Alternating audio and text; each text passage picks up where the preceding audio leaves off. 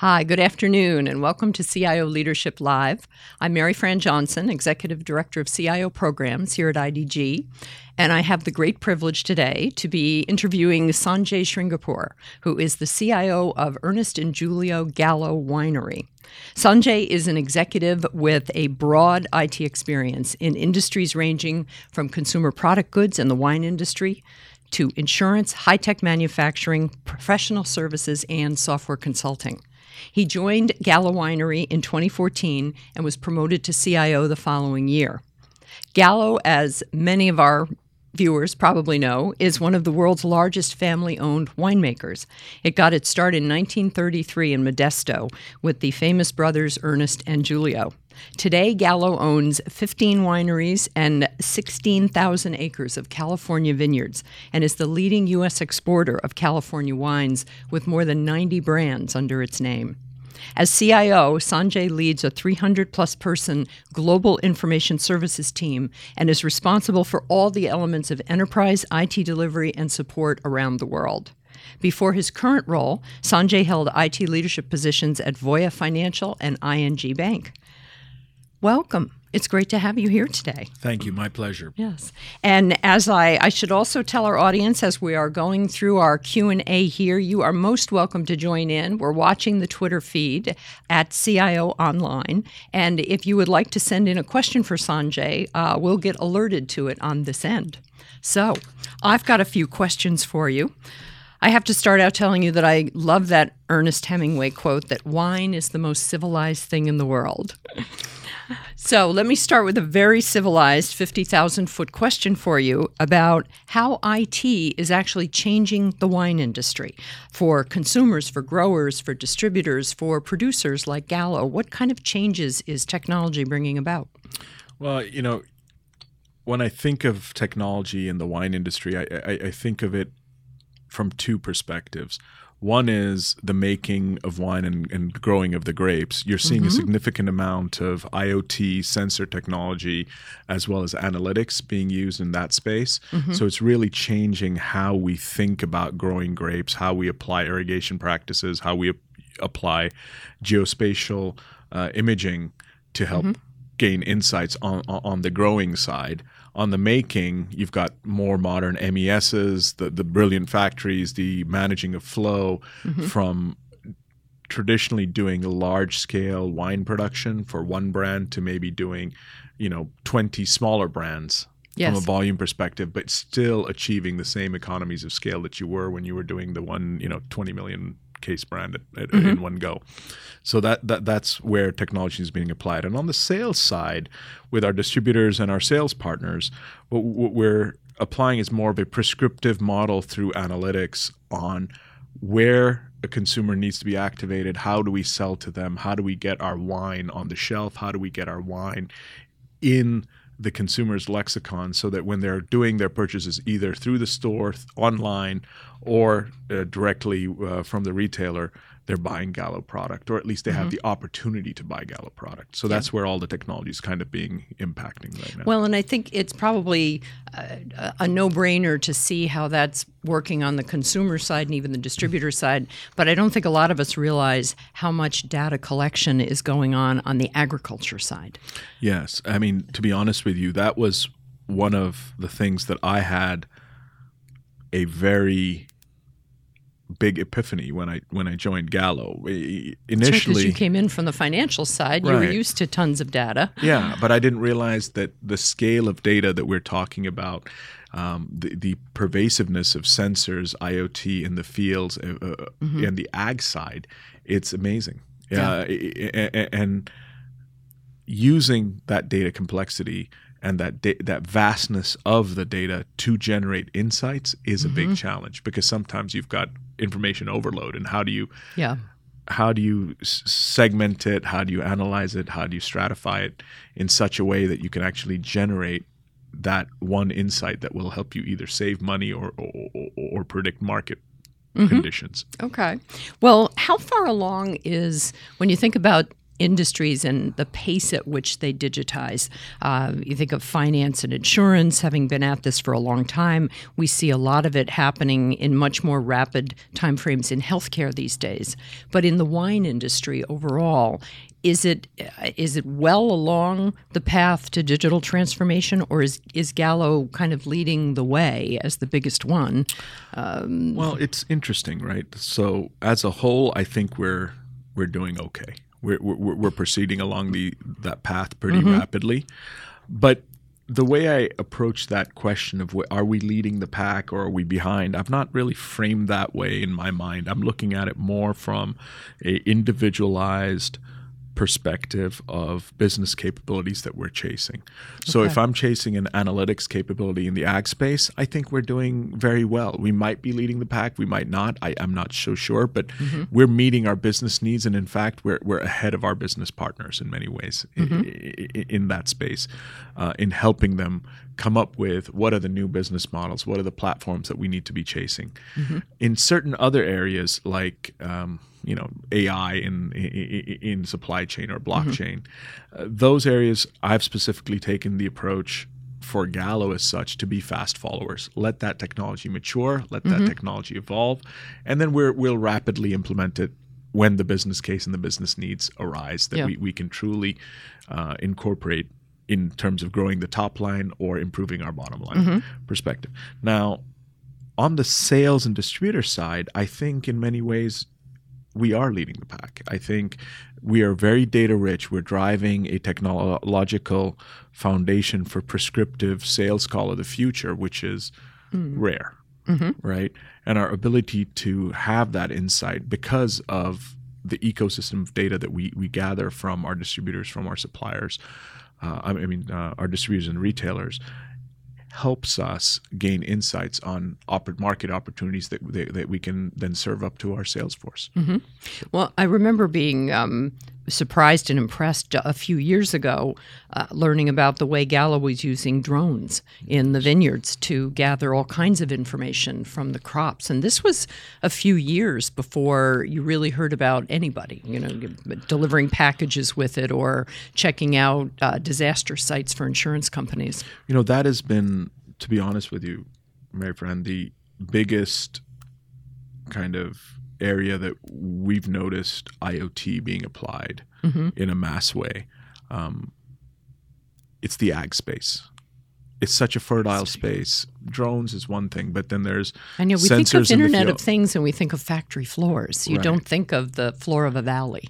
That's right. With and, a lot and, of vines. You know, sensors for irrigation controls, mm-hmm. sensors for um, measuring plant health, you know, all of these kinds of things, imaging sensors, automated tractors, all of these mm-hmm. things, automated picking, um, all of these things are being researched today. While most of these are probably not ready for production right away, they will be. Yeah. Pretty quickly, and and the amount of investment, not just that Gallo's doing, but also other companies are doing is pretty substantial. Mm-hmm. When you start looking at the competitive landscape, there's a lot of companies chasing technology innovation in the ag space, whether mm-hmm. it's automated tractors or automated uh, destemmers or mm-hmm. you know picking machines, all all different types of stuff from a robotics perspective there, but also applying sensor technology to to to chase the holy grail, as they say, right? So, can mm-hmm. we uh, improve quality? Can we measure the health of one vine? Yes. through sensor. Now that's uh, you know that's sounds like very science fiction. well, it's like stuff, the dream of mass customization. Exactly. The idea that you can drill down to a tiny view on just one thing right. out of all that data. But at the same mm-hmm. time, it, you know that's the that's where we aspire mm-hmm. to be. But that's not where the technology is currently, but it's a good goal for us to kind of when we're looking at technology in the ag space and how do we help drive the overall efficiencies mm-hmm in growing grapes. That that would be where I think IoT is making a big impact. Okay, excellent. Well, and um, we mentioned already that you joined Gallo from the financial industry four years ago now, and I just recently heard you tell the story of what you did for your first ninety days on the job. Yeah. Tell that story. So it was interesting, right? Mm-hmm. Uh, when I joined Gallo, I, I needed to learn the business and, and, and the CIO at the time had, had put together a onboarding plan that for the first 90 days was all about meeting and greeting a lot of folks within the company all the way from the VP to actual individual contributors contributors mm-hmm. across all functions and spending a day in a life with many of them, okay. all the way mm-hmm. from mm-hmm. when the grapes get picked to merchandising at a retailer to seeing how our warehouses run, mm-hmm. how our put away happens, what our uh, marketing department does, what our creative department does, mm-hmm. you know, looking at all of those pieces. Uh, and what that did for me was it allowed me to quickly absorb the business without a, an agenda of applying technology to fix it, right? It was just about learning. You weren't going out there with the problem list that you knew no. IT needed to solve. Exactly. I went in mm-hmm. with a perspective of I, I'm a blank slate. I just need to learn how this ecosystem mm-hmm. that is Gallo of multiple entities with the winery at its center functions. Mm-hmm. And then me being a technologist and a CIO, automatically you start seeing where you could apply technology, where you could make mm-hmm. small improvements that could potentially drive significant benefits for the business. And what this did also for me was put me in in a sense from the beginning of not being IT but being the business. Yeah. Right? Looking at it as I'm steering the business. Yep. It isn't about I need to go to the business and talk to them. Hey, what are your requirements? What are the capabilities you should be chasing? Right. That's that's old school uh, right. CIO. So yeah. What we could do there is my interactions and then changing the department's interactions to more of a, hey, have you thought about this? I'm seeing this in your day in a life. How do mm-hmm. we make that better? And then I, am seeing maybe AI come up, or blockchain come up, or machine learning cl- come up. And then instead of talking about how we need to apply machine learning, mm-hmm. talk about the business outcome that we want to achieve in that day in a life. And then machine learning is an automatic tool that yeah, here's how we enable that. Exactly. Yep. Well, and that uh, strikes me. I've heard over the years there's been so much conversation about uh, IT people learning to speak in the language of the business and all that. And and I, I, think for a long time people might have thought that that just meant knowing a few things about spreadsheets and financial terms, but it's very different. It's really about understanding what the business is trying to accomplish and then slotting technology into the right places to do that. Absolutely, yeah. absolutely. That that's exactly how I look at IT at Gallo. Our our job is in, in many ways to help shepherd the company through a, a vastly undulating, changing environment mm-hmm. of technological innovation that is driving in in, yeah. in, in the last it's driving 10 years. everything. Yeah. So we need to help our business navigate it, incorporate it, but also challenge them on disruptive technologies that could change our business model. Mm. We need to now start thinking from an IT perspective as not a CIO, but as the entrepreneur who owns the business. Yes. And, and, have a clarity of vision of how these things could potentially disrupt your overall technology and your business model. Give me an example of some way that you've accomplished that, something that you kind of have added that to your to your uh, toolbox of something you were able to bring to Gallo. Mm-hmm. So when we when we were looking at some of this, right? It's uh, take a look at what we did with the mobile scheduling application, for example. Yes, right? that's been written up. That was mm-hmm. it's been written up, mm-hmm. and uh, where we were able to help our grower reps you know schedule harvest pickups and the harvesting of fields. And this is an iPad. It's enabled. an iPad enabled, mm-hmm. completely mobile first application, yep. right? Mm-hmm. What is that? Is is this revolutionary? In some ways, no, but it feels revolutionary because it took some something that used to take many many hours to do is that time has now been shrunk. It's mobile, yeah. mobile enabled. It's you're, and you can do it anywhere. Mm-hmm. It, you've applied a technology to basically take a painful process in a day in a life mm-hmm. and made it easy or easier. It's okay. never going to be painless, but it's easier. Mm-hmm. Uh, as we go down this path, that is an application of technology at a what I call a day in a life improvement level. Another way of thinking is, well, how do we want to apply technology to be prescriptive? That's more revolutionary from a sales perspective, right? We're gathering all this data. Um, let's say in a five mile radius, I have all the stores that Gallo product is being sold to because I, I they're s- sending me their depletions data Okay. Uh, and I get point of sales data from Nielsen or some of the other areas for these retailers.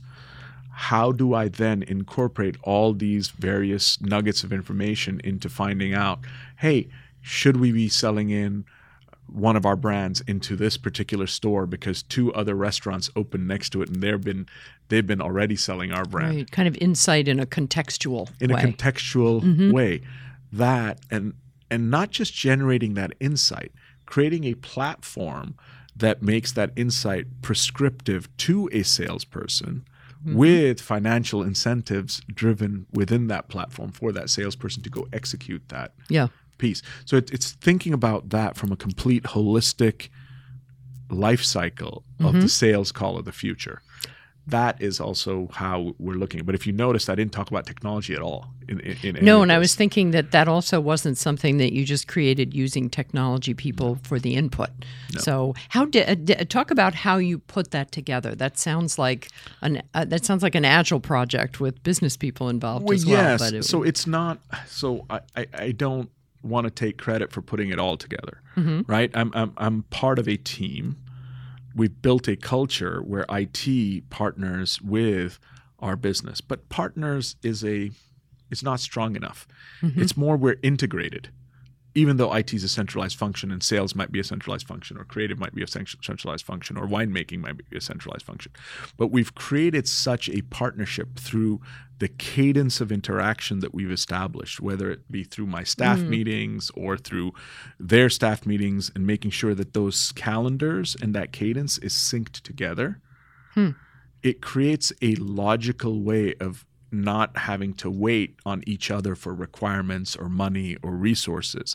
We start on day one talking about what is your roadmap, what is the capabilities, what are the technologies. Then we evolve that discussion down to the next level, which is okay, what does this lead to in terms of projects that we want to go chase? Okay, how many of these projects require what what does the team look like for these projects? And we're not talking IT team or business team. We're just saying a total team to achieve a certain business outcome. okay. Then from there we go into okay, now where does this team and this project that we've talked about for your area align with all the other business projects that we're talking about, all the other capabilities? Where does it fall in the mm-hmm. prioritization list? And this isn't done in isolation between me and one person. It's done as a community together. Yeah. So so so when I draw the line on a budget and say or a capacity problem and say, look, I've got only this much capacity and only this much work, I don't abdicate my leadership by saying you decide what my priority is. Right. I decide it with them together in in complete partnership with the pros and cons. Well, I like that. I love that phrase, cadence of interaction. It actually, it also sounds a lot to me like a very kind of boots on the ground form of governance. It is. Okay. It is. It, It's mm-hmm. so. This is an interesting thought from my perspective. A what what is the role of the CIO? Right?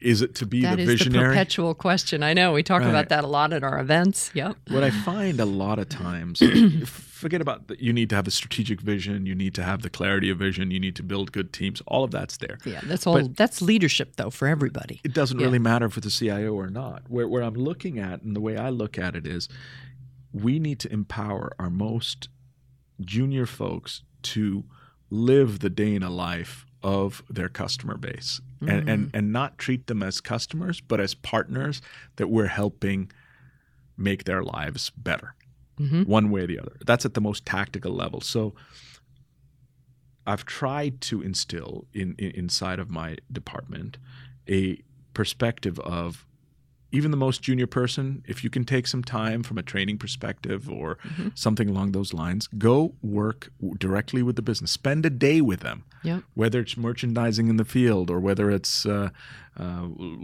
shadowing a winemaker while they go through their steps or whether it's in, in the warehouse or whether it's in in the operations centers. Just see what they do. Mm-hmm. And what I've noticed is just by doing that, ideas come up, and ideas come up that are not just evolutionary, but can be revolutionary Yes. in nature, yeah.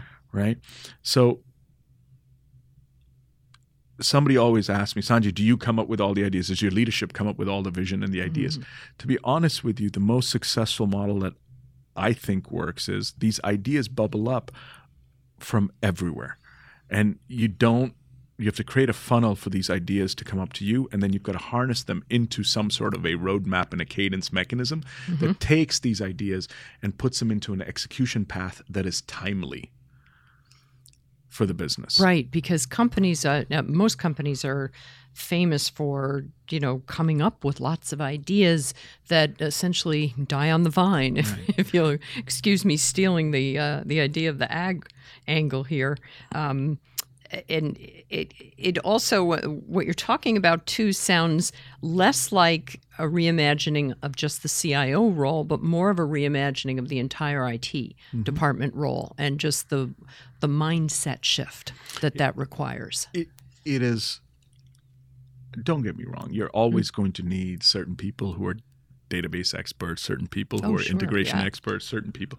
But as a whole, It's not all pushing buttons. Technology is Yes. complicated. Yeah. Yes, but it's also it's not all about coding. It's not all about um, database efficiencies. It's not all about your network efficiencies. Well, it's not about anything happening in a vacuum. exactly. Yeah.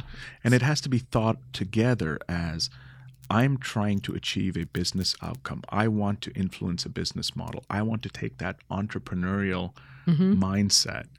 And maybe not 100% of the time, but 20% of the time, I want everybody on my team to start thinking that way as though they own not just the department, but all technology within the Gallo ecosystem. Yeah. And how can they make it better? Mhm. Uh, this is aspirational, obviously. Yeah. Not everyone's going to do that. Not Yeah. everyone's going to be able to do that. Mhm. But if you start talking about it more, if you can get 20, 30% of your population to start doing that, now you don't really have to worry about innovation and being innovative. And Well, you just have to you- harness it. You you and you eventually you change the culture and the way of thinking in the organization. And that never happens with a memo and a couple of town hall meetings. I mean, Right. that's the same kind of that's the the repetitiveness of the communication of that has to keep happening and happening over time. Well, when you look back on your 4 years so far since 2014, what stands out in your mind as some of your kind of uh, and you and your team the signature accomplishments during that time? Well, I would say, you know, first that evolution, that cultural evolution from order taker looking for requirements to being more of a true partner with the business. And now working with the CFO, the uh, COO, the CEO, the LT, all of these folks in what we call our executive leadership team Mhm. looking at IT as potentially being a transformative force within the Gallo ecosystem of companies. Mhm. Right? That in itself is a huge change. Right? Mhm. That's one. The other part is that's at the strategic and brand level. Yeah. But that how do you achieve that, right? One is execution and continuous de- delivery. Mhm. I, I- say this to my team all the time. I said, don't focus on the home run. Focus on the single and the double and Mhm. hit that single and double every day. Oh, that's interesting. And it doesn't really Yeah. Mm-hmm. matter. At the end of the year, you'll look up and you're, you- you'll have put up a massive score Right. out there. Um, and then let me worry about the home run. Right? Mhm. I will. I will push. Our leadership team will push the home run projects. Don't worry about Okay. those. Good. You focus on hitting the singles and the doubles on a, on a daily basis. So Mhm. when we look at the numbers of projects that we've done, and that's this is not. It's not a. You can't look at this number in, in, in isolation, obviously, because there's bigger projects, smaller. But but it's Mhm. a good trending kind of a perspective. Uh, we we used to do about 100 projects a year. Now we do between 200 to 300 a year, Okay. and it's not as though the size of our team has tripled in size Right. Right. right? We've grown, Mm-hmm. but not to that extent. Maybe twenty percent max. Yeah. Um, That's a that's an efficiency of operations kind of measure in it's a an way. eff- efficiency of operations and it's an efficiency of execution. It's also in this process applying. We pu- put in what I call plan, deliver, run. Same thing as in the industry. You hear Mhm. plan, build, run, right? Model. Uh, from an org perspective, as well as creating focus areas, what we found was that drove a significant amount of these efficiencies because it, Ah. it, it created focus for people to keep the lights on and kept focus for people to deliver quicker on the larger initiatives or the smaller lean six initiatives that they were driving or Okay. or, or, or, or other initiatives they were driving Mhm. and they were the, the same people who were doing those were not being pulled into doing day-to-day run activities and the day-to-day run activities these folks were able to now drive not just the cost point down but create automation that eliminated the root cause of the problem Mm. now. The approach I took with all of this is more of a PNG approach, I would say. I'm not looking for radical improvements overnight. They may happen, they may not. It's more about building the culture and making sure you're improving by 1%, 2% every month. Yeah, And within 18 months, we saw massive improvements. a big big jump. Well, how did you reorganize or what new roles did you add? I mean, when you think of your IT department 4 years ago and then today, is the structure different or are there uh, t- tell us a little bit about how you have it set up. so when we think about IT uh, at Gallo, uh, you know, we used to have simple operations and applications, Mhm. right? So we've now gone away from two verticals to more of a business aligned vertical with shared services Hmm. being consumed by those business verticals that we have. They're IT business verticals. Now, Okay. in that, the role of the BRM, the business relationship manager, is what was implemented. That was the big change. Mhm. And and having one centralized leader who is responsible for all things supply chain and operations, one centralized leader who's responsible for all things finance Mm-hmm. the and one HR. throat to choke philosophy. Yeah. Right. Well, yeah. Mm, yeah. It- that helps. And then creating a team of business managers under them, w- w- which are responsible not for going to the business and saying, "What do you want to do?" but creating a roadmap saying, "This is where we see the the technological landscape evolving. Mm. This is the capabilities we think we should be chasing. Now, what is your roadmap for Yeah. this?" So it's a challenge with a option of well, if you don't have a roadmap, we can use this as the foundation. To Or build it's one. how do we get on the same page? exactly, Mhm. and that helps drive that, right? So the BRM role was one. The other piece was the run function.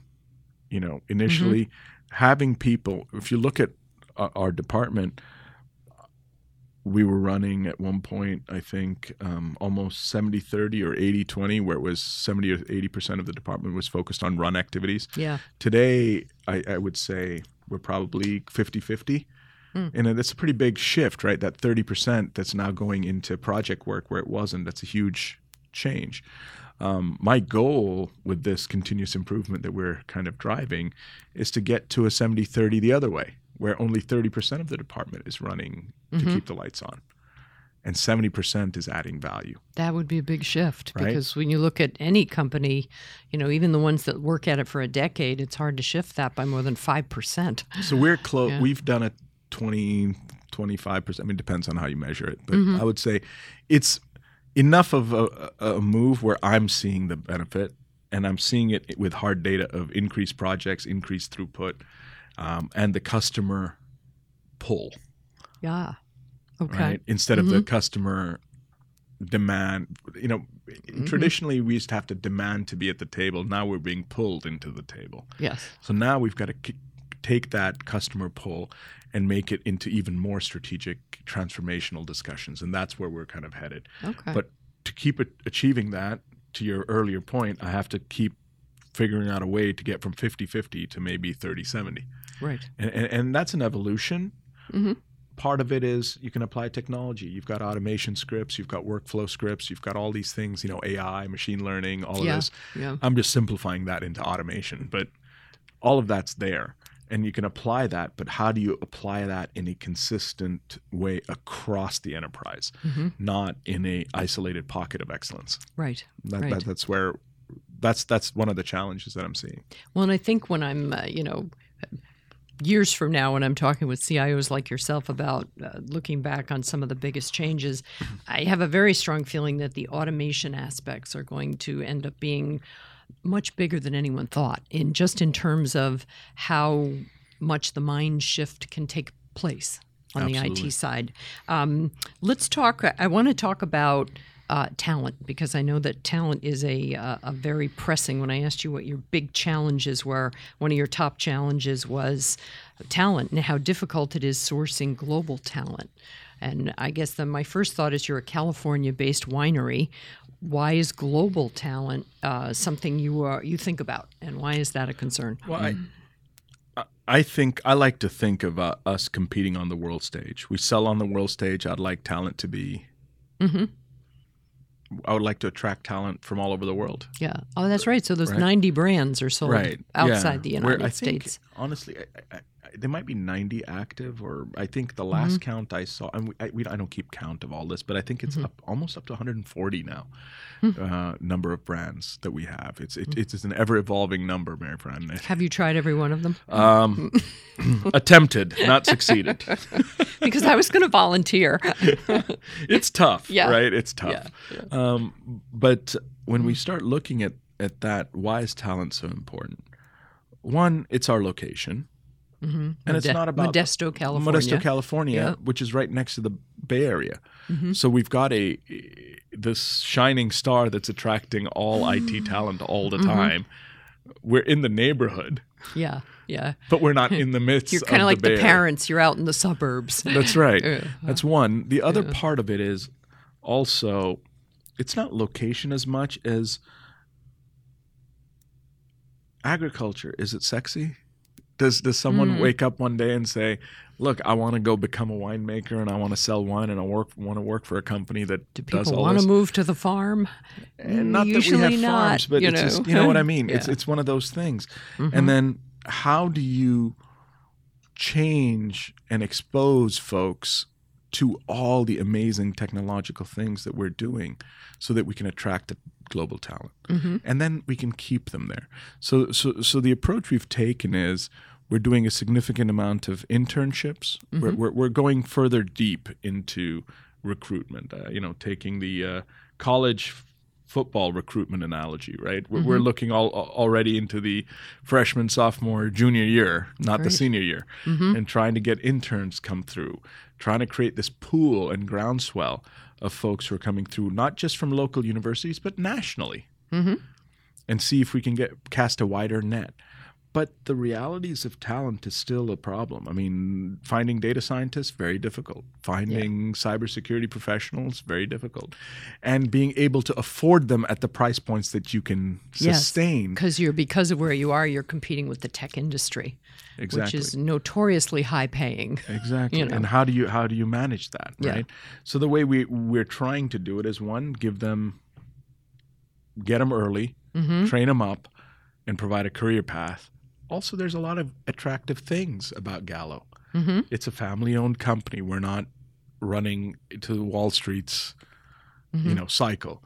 We're also in it for the very long term. There's Yeah. strategic investments, there's strategic thinking, there's long-term perspectives that we're we're applying across the board. And And you have a- long track record of success. exactly. I mean, right after the Great Depression is when the brothers got it going. Right, and it's a, Yeah. it's it's one of those special places. I Mhm. mean, I'll be honest with you. I- I- It's one of those special companies where you, you you end up and you go, "How did I end up here?" You know, Because when, when you were with ING Bank, you didn't think that would be your next move. no, Yeah. from financial services to Yeah. Gallo, I did not think that was the. You didn't want to go to the farm either. you no, know? it's an attractive, romanticized version of it, right? Yeah. In your mind of what a winery looks like and what it functions like. Yes. But to be honest with you, it's been everything I could imagine. And for younger folks, I would say take a chance because fundamentally, especially millennials, what you think the amount of technology is in a is in the ag space or in a winery, you'd be blown away by all of the digital aspects that actually exist. Yeah. Well, it could, I would think, be from an innovation standpoint very eye opening for someone. And does, is it fair to assume that uh, millennial talent coming in rise up more quickly or have a broader range of responsibility? Because that's one of the I mean I'm I'm a parent of two millennials and and I think your your kids are a little too young to be millennials. Yeah but they're whatever the next generation is going to be. But I, you know they certainly have a lot of interest in playing a significant role. You know, they want they want the career path, they want that laid out for them. I mean, all this is quite understandable. So uh, the approach I take with that is one, you'll get all the exposure you want. To me, mm-hmm. to the leadership, you'll be put on projects that are some of them are cutting edge. Mm-hmm. And advancement, yes, but not I, have not focused on titles. We're not going to make you a VP next year. Yeah, and I'm not. Yeah. Mm. And, and, and, there's two ways to skin that cat, right? It's it's one is be genuine about the work experience and the experience you're gaining, yeah. or I stratify this with 27 layers between me and the individual contributor and promote them every mm-hmm. 12 months to keep them happy. Yeah. I, there's a happy medium of somewhere in that, right? Mm-hmm. And, and, and, we're we're still trying to figure out what that is. But what I've noticed with millennials, at least the ones that that work for us so long as the work is diverse and they feel like they're making an impact yes. to the ecosystem that is gallo people are very very happy. Yeah. That's well that's a powerful inducement. Right. And we're, we're you're, you're feeling appreciated. Yes. Um, mm-hmm. the one area where i think at times is a struggle for it in general is that clarity of vision right? Being mm-hmm. a private company Gallo has long term strategies, long term roadmaps that are not mm-hmm. quarter to quarter. There isn't a radical shift that happens every yeah. two minutes where one day you're focusing on cost cutting, next day everyone's asking you about innovation, third day, oh, go back to cost cutting. Yeah. Yeah. Oh so wait, it's, uh, it's why aren't you like innovative? The, the, quarterly focus of a publicly held Fortune 500 company. It's right. very different. Which, which also allows for a little more risk taking yeah. allows for a little more innovation allows for a little more long-term planning. Mm-hmm. and why is that important in technology? It's crucial to be able to ha- sustain a culture that takes a while to build. It's mm-hmm. it, it isn't something that you do by hiring four people and say go innovate in this room. Right. Well and you had mentioned when we talked earlier about how important it is to to build out a culture of idea generation and I like that it, you, you don't just you don't just throw the word innovation around all loosey goosey. I mean, when you say innovation, you usually have something very specific it's tied to. But that idea of idea generation is um, it's it's it's very appealing in that it it seems like the way that you get more conversation going between all the various parties involved. Yes. Um, I had a, there was a UCLA professor that I admire greatly, and who said years ago said that creativity comes from conversation, and that's to me that's very close to the idea. It's like it's it, we see that happen at our conferences. Uh, people just you know sitting at a table talking about a, mut- a problem they're both trying to solve and the different ways they're coming at it, and uh, just that's what uh, what I think is so important about having diversity in the IT workforce. You want people yeah. from different age levels and backgrounds and even educational levels because of that unexpected idea. Well, what I've found also is there how do you create a team? How do you create an enlist engaged team? How mm-hmm. do you mm-hmm. how do you how do you break that wall between I'm IT and your business and yeah process, whether it's agile or uh, waterfall or whatever, mm-hmm. it all is tends to be either art, artifact driven or some sort of cadence driven process, right? Mm-hmm. Agile is more cadence, uh, waterfall is more artifact driven. But when you start looking at it, if you distill that down, how do you really create a unified, shared vision mm-hmm. for innovation or shared ideas? It's through a shared experience set right? Yes. So if I go out and pick grapes with someone, or I go help him make wine, that shared experience gives us a common language, a common um, Mm-hmm. connection at a much more human level than just hey go give me your requirements and i'm going to go code something and oh what do you mean this isn't right Right. right Well, That that's more like setting silos next to each other and calling them a team. Right. And uh, you know, I often wonder if you can really create a team, or what you really create is the environment where the team can happen. so what what the approach i like to take is create more shared experiences which is With a purpose. environment. Yeah. but with a purpose Uh-huh. right not just shared experience let's go to dinner yeah you can do a little bit of that but that's not gonna- Everybody's done the pizza.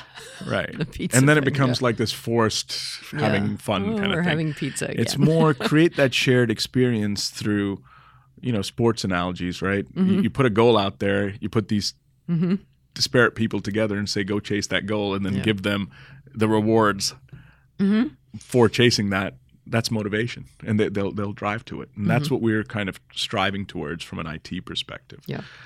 but it it's not easy it's not easy Well, it's it well because it's basically about people and relationships. It's time consuming.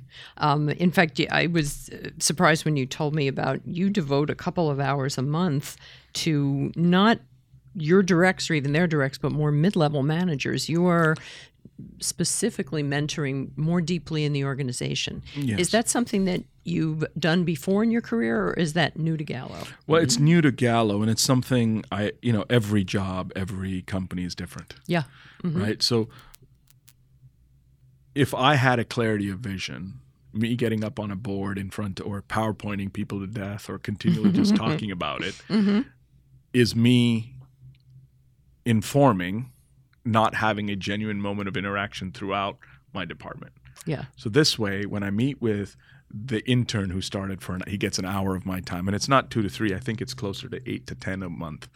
Is where. Oh, I was thinking the two to three is per person. Oh, yes, and you do person. it with a couple of yeah, I do it with about four to five people roughly on a Yeah. on a month. But again, it, That's you know, pretty schedules. significant, But- considering how busy you are. Yeah, but you kind of have to. Mm-hmm. Um, if you want true understanding of your vision, not just the talking points, a true understanding of where you want to take the department, Mm-hmm. you've got to let a person who would not usually have that ability in a big public forum or the, The- access to or you, the yeah. Mm-hmm. access to you to come challenge you on it or ask you questions and Yeah. then my job in, in that two to three hour interaction i'll be honest with you tends to be just be listen and ask questions Mm-hmm. this is why or, or help them understand what i was thinking when i said i want to do plan build run Yeah. or what i'm thinking when i say you know create a moment of genuine inter- interaction with your business partner. Go live their day in a life. What does that mean? There because that when someone says go live your day in a life that's great. Coming from the cio wonderful. I've got 47 tasks to do. What does my cio know? Wh- when do i have time? Yeah. Mm-hmm. right? That Exactly. and so my conversation okay let's look at those 47 tasks can we optimize some of them can some of them are they real tasks or are they busy work Mhm. so Yeah. it's it, it's it's that level of granular discussion that you can Interesting. do Yeah. and you can influence because these people then potentially go talk to other folks and Mm-hmm. they can influence but this is more of the long-term bet i'm doing Yeah. training working helping connect Mm-hmm. at all levels within the IT department because that way I know that my vision is truly being um, explained and it's not Yeah. being interpreted. Well, and it's sinking into the organization in ways that it becomes just part of it becomes part of that uh, new habit formation. You know, the shifting, the mind shift sort of thing. And it doesn't really Um, matter, Maryfran. I, I'm not expecting it to be 100% understood and 100% accepted. Yeah. It's just is, yeah. increasing Mm-hmm. that percentage of acceptance, acceptance and understanding. Right. Now we mentioned a few times you've uh, talked mentioned the IoT, and um, in our uh, recent event in Atlanta, uh, you told a, a great story on stage, and it was about one of the downsides of digital transformation, um, and it had to do with um, drip irrigation using Yes. IoT sensors across ten acres. No, so we we were, uh, you know, using sensors to manage irrigation, and we didn't realize that, uh, you know, these sensors rodents can eat the wires and And the wires turned out to be tasty, right? yes, I guess Because of the nutrients. I don't know. Yeah. It just is, there, you know, there, there's Yeah. all sorts of theories there. I mean, Yeah. I'm going to go with the, the the sci-fi one that they Uh-huh. create a uh, electrical charge that uh, a field that attracts them. But I don't know if that's true. All I know is that we had a lot more sensors, and a lot more sensors were eaten. So Oh, okay. what- So, what- they what were tasty for some reason. Yeah. So what we're getting at is this is the reality of applying technology in In the real world. in the real world. you know, I mean, th- this Yeah. is an extreme case of it, but Mhm. there's other aspects too. Uh, when we start looking at um, in in a manufacturing environment, we've got a glass plant. You know, Mm-hmm. applying technology there. There's it's high. You know, it's very hot. yes. H- how do we have sensors? How do we make sure the robots, automation Mm-hmm. work there? Yeah. That's also some of these things that we have to consider, right? It all looks great on a piece of paper when you're designing it in the in the cool comfort of an architecture. Mm-hmm. Yeah. Uh, Well, there's a great meeting. deal of science, actual real science involved in agriculture. yes. which of, of course when financial services and software building you don't have to you don't have to concern yourself as much with that those factors probably don't come in um, you, you'd mentioned a few times when uh, i've heard you frame conversations around uh, your five pillars when we were talking about the digital ecosystem and um, i wanted you to just briefly describe them and talk about how you're investing in them the one of them you already mentioned the sales call of the future is Yeah. one of the pillars Absolutely. So it doesn't come necessarily from the digital ecosystem. This started as an idea when I was looking at the Gallo enterprise. oh okay Um, a- a- and, it logically is the digital ecosystem because Yeah. the enterprise is the ecosystem for all intents and purposes. But and how do we digitize it? But when I look at the Gallo ecosystem, we had a lot of individual applications owned by individual app owners, uh, and we could continue to support that. But I wanted to change the conversation into more holistic platform discussions, right? So invest in the sales platform, the grower platform, the marketing platform, the manufacturing platform, or, or the automation platforms. Oh, okay So mm-hmm. how do I change that conversation, and how did I, how did I do that without using the word digital ever? Okay. Right. Yep. So the idea was I would have five pillars that we'd be investing in. And they're But all business delivery They're pillars. business delivery pillars Okay. tied to business verticals Right. or horizontals. Uh, Mm-hmm. It depends on how you're organized. So you've got sales call of the future, grower call of the future for the ag side of the business, Mm-hmm. marketing in the digital age for marketing, obviously, Mm-hmm. uh, manufacturing in the digital age for both supply chain and operations, and automation of white collar. That's kind of a Hmm. That's a f- all encompassing. That's a future of work kind of category. Right. Yeah. because there is a lot that be, is said today about robotics and automation and you know we don't need forklift drivers or we don't need uh, Self-driving self-driving forklifts. yeah i don't know i mean Yeah. Look i don't think that's real and i don't think it's going to happen I don't think it's going to happen that quickly. quickly. Yeah. but i do think all focus tends to be on automation of blue collar i think Mhm. the bigger opportunity is automation on the white collar work. There's a tremendous Really? about, Okay. amount of uh, analytics that gets done, a tremendous amount of report generation that gets done, a tremendous amount of, you know, monitoring of systems that gets done. Mm-hmm. Isn't some of it already being done? Some of it, but Mm-hmm. okay. there's not as much of a focus on Ah. it as much as I, at least I've not seen that tremendous focus. Mhm. By allowing this fifth pillar to be existing in, in my strategy for digital ecosystem evolution, it creates a focus so that the lens of the road mapping that we talked about, of the Mhm. interaction cadences that we talked about, Yeah. how does automation of white collar work? It's it's at the forefront of every discussion. Interesting. And that way you change it. Now that's not to, we're not suggesting um, tomorrow everything gets automated. I'm just suggesting va- something that was value added 20 years ago has become rote today. How do you take that rote and eliminate it from a human needing to do it?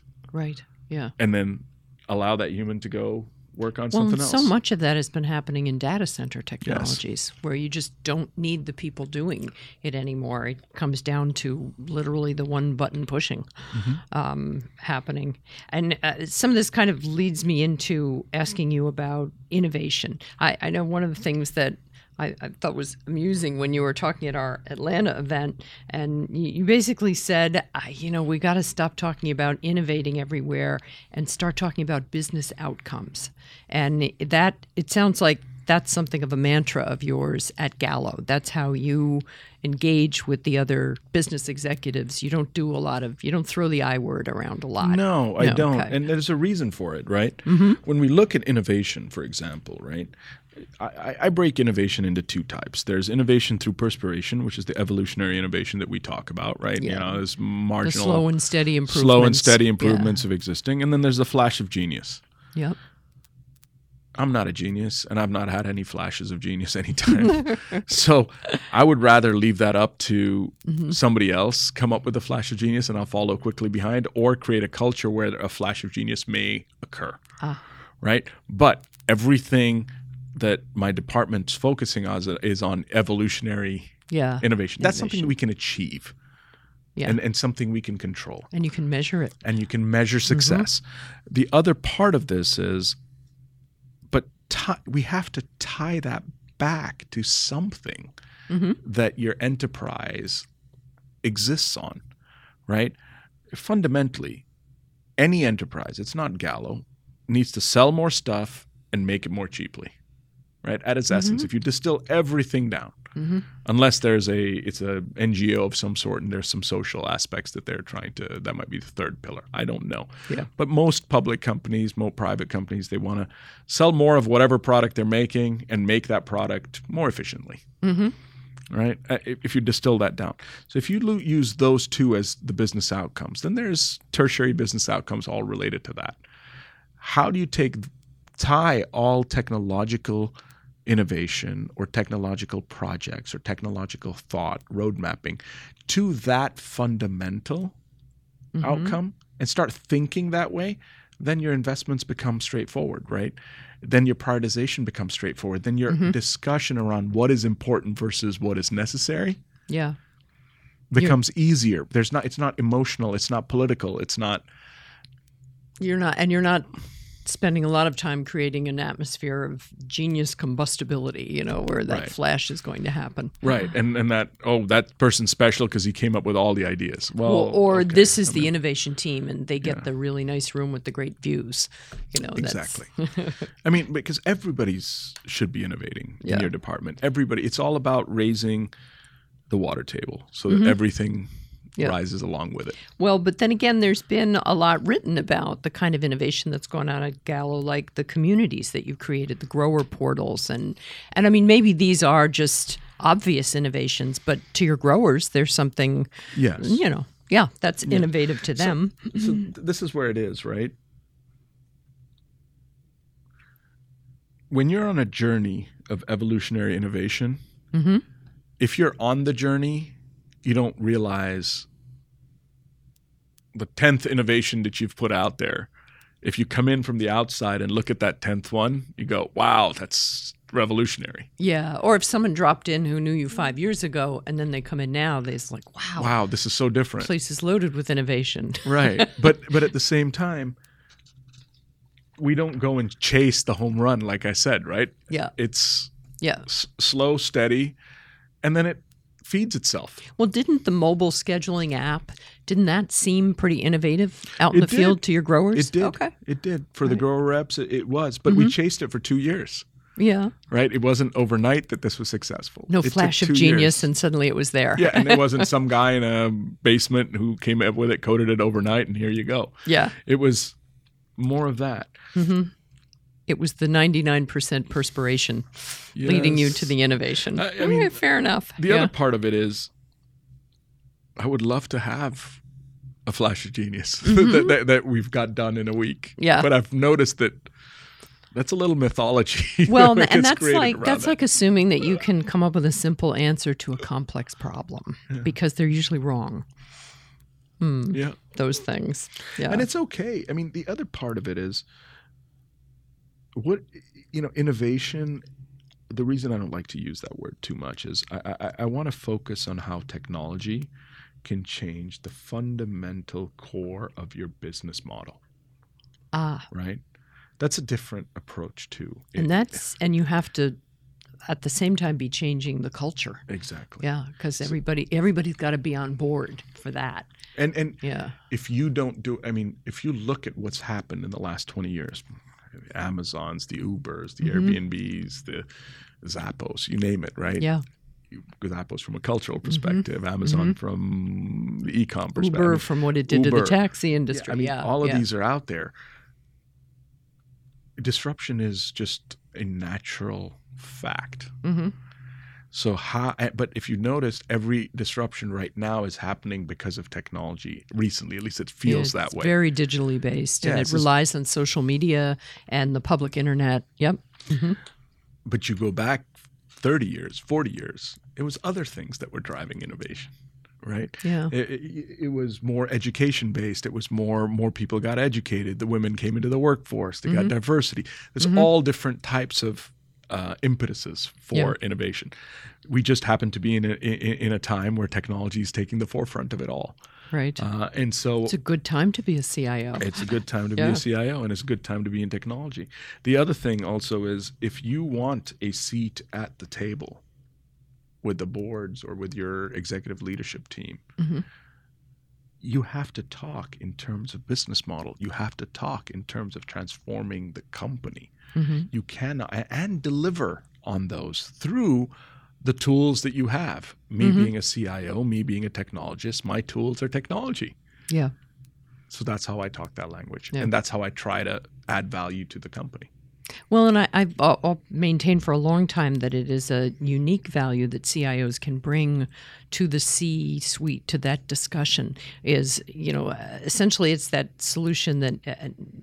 Nobody knew they always wanted. You know, you come in and you say, well, here's actually a way to do this 20% cheaper using this technology that they n- didn't necessarily know about because it's not in their field of vision. I think the, the CIOs and IT executives in general, their field of vision is, uh, you know, there's so many things. It's not a static environment out there. There's so many things changing. How do you keep up with uh, things, you know, well, you're close enough to Silicon Valley. Do you do like, tours a couple times a year through the VC shops? I mean, how do you Well, I- I keep on do. top of stuff? Um, this is going to sound funny. I kind of do, but I kind of don't. It's Okay. very difficult. So, and it's it's it's a little bit of a cop out answer, but look, inherently, am I on top of all the digital innovation that is happening out there? Absolutely not. Well, and that's not Right. what I asked you. I know, I know. But how do I keep in touch Yeah. with what is happening in the change? One is reading. Mhm. I read a lot, a lot. As a life as a lifelong editor, I'm very happy to hear Yeah, that. Good. It's just constant. Yay for right? reading. Whether it Yeah. whether it be Mhm.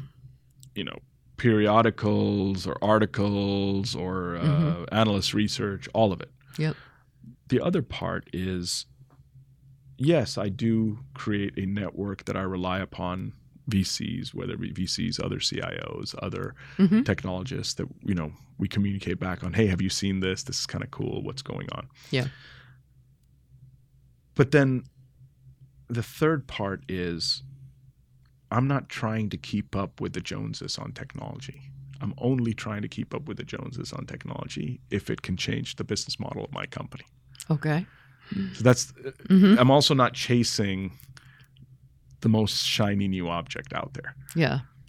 And I'm- when I'm you refer to changing the business model of the company, what are you thinking about exactly? Because I mean, you you make wine and you sell wine, so that's kind when you strip it all down, that's the business model. How could that substantively change? So you, you make wine, you sell wine, but how you sell wine is different Okay. across states, Mhm. across geographies, across international geogra- Yeah. geographies. And where and how you Where, sell it. how. The other Okay. part is we're an ecosystem company that has potential for a lot of things. Mhm. Uh, we're vertically integrated from the sand mine to the distrib- some of the distributors that sell the wine, Mhm. right, to the retailer. Why not leverage data analytics to create social experiences through Mm-hmm. that process to help sell wine. This is a Mm-hmm. different business model. This is not the traditional make wine, sell wine in, Okay, in, in a three tier okay. system. Fair enough. Right? Yep. Create more experiences. D- does that mean we become the Disneyland of wine? I don't know. I probably far fetched from that, but Yeah. you, you, you, under, you get what I'm getting at. It's, Yes. it's, it's, it's that change, right? The other aspect is the consumer behavior is changing, hmm right? Online purchasing is going up, direct to consumer is going up, click and collect is going up, delivery f- from Drizly and Uber Eats and all of that's Yes. Increasing. Yeah. how do we change our business model to facilitate that we're a player in all of it Okay.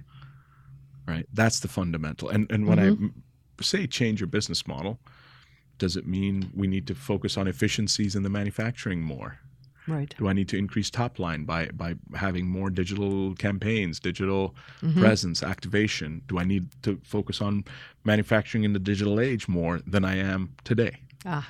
so when I look at those five platforms, I've also ha- been able to talk to our business and say, look, I am not scaled to invest in all five at any given time.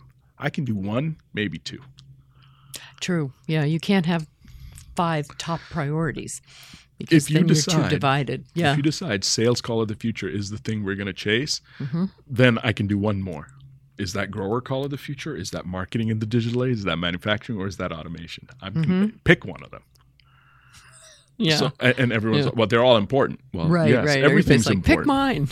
But yeah. it allows for, to your earlier question, how do I change Yeah. The business mindset and the interaction? It's through that by creating that unified vision, by giving them options, and then Mm-hmm. And applying. you're giving people lots to talk about. And creativity comes from conversation. Right. So it sounds like a pretty good strategy. Well, it seems to be working so far. Yes. We'll see. Well, all right. Well, and I'm just very sorry that we weren't doing this conversation with a nice glass of, of one of your 90 wines in our hands. I feel like I overlooked something really important here. Thank you very much for joining us here today, Sanjay. And I will, um, if you are uh, joining us online and you've missed any parts of this fabulous conversation with uh, Sanjay Shringarpure of Gallo Winery, you can find it uh, tomorrow. You'll see this on CIO.com. And we also post an audio podcast of this interview on iTunes, Google Play, and SoundCloud.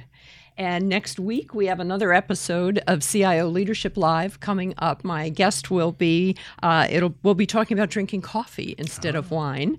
Uh, I will have Jack Clare, the CIO and the Chief Strategy Officer of Dunkin' Brands, joining me next Thursday, May 10th at 2 p.m. Eastern. So thanks very much for joining us today, and we hope to see you back here soon.